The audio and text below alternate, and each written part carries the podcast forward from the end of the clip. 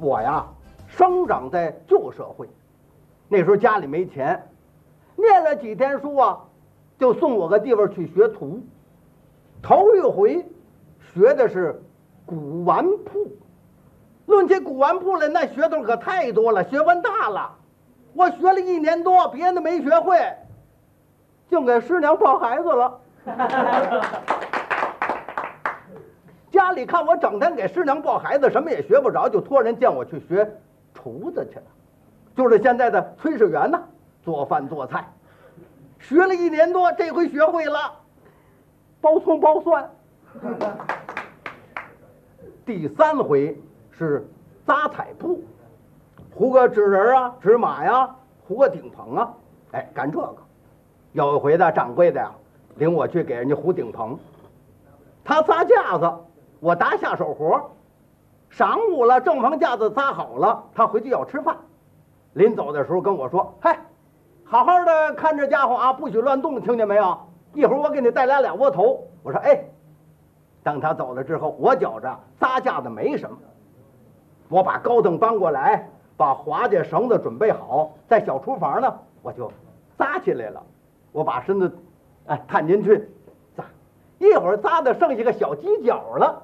掌柜的回来了，哎，谁叫你乱动的呀？那虽说有些不大周正，哎，扎的还不错啊。没学你就会扎了，快点扎啊！扎好了下来吃饭。我说哎，一会儿我把这犄角扎好了。掌柜的说你下来吃饭吧。我说我不下去了，我我不吃饭了。怎么呢？我把那脑袋给扎进去了。家里问我你究竟想干什么呢？哎，我说我学说相声得了。我的老师刘宝瑞啊，跟我住在一个院儿我跟他学说相声，他说什么也不教，怕我不是这里的材料。可后来怎么又教了呢？就因为有这小笑话，他是非收我这个徒弟不可。什么小笑话呢？我们胡同口啊，有个木器铺，做桌椅啊、板凳什么的。掌柜的外号叫老白干儿，怎么怎么叫这名字老白干儿呢？这一来啊，他爱喝酒，起来就喝，喝了就醉，醉了就睡，睡醒了打牌去，赢钱了高兴喝，输钱了别扭喝，成天喝酒，这么个老白干儿。二来呢，他对人特别的苛刻。二锅头才六十五度啊，这个老白干够一百零八度，特别的苛。本来木器部有俩工人给他干活，从正月初一干到腊月三十，挣不了几个钱，他还不给饱吃。想来想去呀，他把工人给散了，想收个小徒弟。为嘛收徒弟呢？哎，不给工钱呢，光管吃穿呢。哎，学是三年零一节，其实有个一年来的就会干活了，剩下那二年多给他白干，所以他想收个徒弟。收徒弟他，他贼心还挺大，就怕徒弟偷他。桌椅板凳啃不动、嚼不动的，偷什么呀？就怕偷他的酒喝。所以他考徒弟啊。哎，方法特殊，他得亲自考。有人听说他要收徒弟了，给他介绍一个，他亲自考。愿意在我这儿学徒啊？愿意。那我给你看样东西啊。说这话，从橱柜里头拿出一瓶子白酒来，你看看，这是什么？小孩看看瓶子标签嘿，这是山西汾酒，知道酒。还知道什么地方产的？这有心就不要了。小孩说了一句：“呃，这是著名的老白干哦，刚见面就喊我外号啊！走，给踹走了。后来又有人给见了一个，他还是这么考，愿意在我这学徒啊？哈，愿意。你看这是什么？从橱柜里拿出一瓶子黄酒来，什么呀？小孩。嗯，这叫陈少，又叫花雕。哦，知道酒还知道酒的小名，走，又给轰跑了。这件事儿啊，传到我耳朵里来。我跟家里说，我到木器铺学徒吧。家里说不行啊，他对人特别的苛。我说我不怕，他还得考呢。我说我一考准能中。家里看我非去不可呀，就托人见我去了。老白干还是那一套，愿意在我这学徒啊？啊，呃，愿意。那我给你看样东西啊。说着话，拿出一瓶子白酒来，你看看，这是什么？我看了看瓶子的标签嗯，不知道，有点意思啊。他又拿出一瓶子黄酒来，你看看这是什么？嗯，不知道。哦，他把瓶盖打开，你闻闻这是什么？不知道。你再闻闻，哎，我说这是那什么马尿，啊，马尿啊，那那就是我的好徒弟了啊！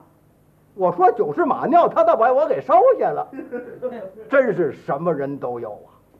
打这以后，我就在他这学徒，从早干到黑，他不管饱吃啊，饿得我俩眼都蓝了。这老白干啊，整天的打牌喝酒，有一回赢钱了，买了一只活的老母鸡，一块火腿，还有两瓶子酒，一瓶是状元红，一瓶是葡萄绿。他想大吃大喝一通，刚往那一坐，来牌友啊，叫他去打牌，他正想去呢，临走的时候跟我说：“，好好的看着家，听见没有？不许满处乱去啊！”那老母鸡在后院呢，千万别叫大黄狗给叼走了。哎，还那火腿挂墙上，千万别叫猫给叼了去。哎哎，还有我买的那两瓶子，那可是毒药，一吃就死，听见了没有？千万可别喝。哎哎哎，我准知道他明天早晨才回来呢。这回呀，我也甭学什么了，干脆。我给他来个临别纪念得了。我把老母鸡逮着，把火腿拿着，我就到我们对过有个饭馆我说掌柜的，掌柜的，我们掌柜的说了，最近来了批木头，等做完了呢，给您留俩菜墩儿。我们掌柜的说了，请您把这鸡啊，呃，给收拾收拾，再给那个火腿给剁开。反观掌柜的贪图那俩墩子啊。当时把鸡给宰了，拔了毛，洗净了，又把火腿给剁开，我拿回去炖鸡蒸火腿，就这味儿啊，香啊！一会儿鸡也熟了，火腿也烂了，我把两瓶子酒就拿出来，一瓶是状元红，一瓶是葡萄绿啊，我是连吃带喝，一会儿毛干爪净，碟子空，吃完了我把家伙收拾好了，把骨头扔了。把俩空酒瓶子往地上一倒，我躺在他的铺上，我可就睡了。天亮了，老白干回来了，一进屋，嗯，怎么酒味儿？呀，俩空酒瓶子倒了，赶紧到后院一看，哟，老母鸡没了。抬头一看，墙上火腿也没了。嘿。全叫你给开了啊！啪，打了我个嘴巴。我一睁眼，啊，老白干回来了，我可就哭了。掌柜的，掌柜的，你可回来了啊！不回来我还死在外头啊！记呢？掌柜您，您可别打我呀！我在这好好的看着买卖，我就听后院有鸡叫。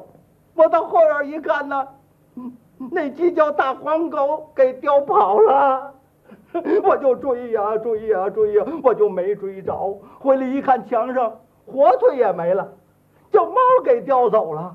这可怎么办呢？鸡也没了，火腿也丢了，您非打我不可哟！我想起来您那两瓶毒药来了，干脆我喝了，他不活着了。我把这绿瓶子给喝了，一点事儿也没有。我又把那红瓶子的给喝了。掌柜的，你可千万别打我，嗯，不打你。你可真是我的好徒弟呀！气得他直蹦脚啊！这时候我还气他呢，我说掌柜的，掌柜的，我把这两瓶毒药全喝了，怎么也不死啊？啊，不死不死，那是药力不够哦，药力不够啊！掌柜的，再来两瓶。好，好，好。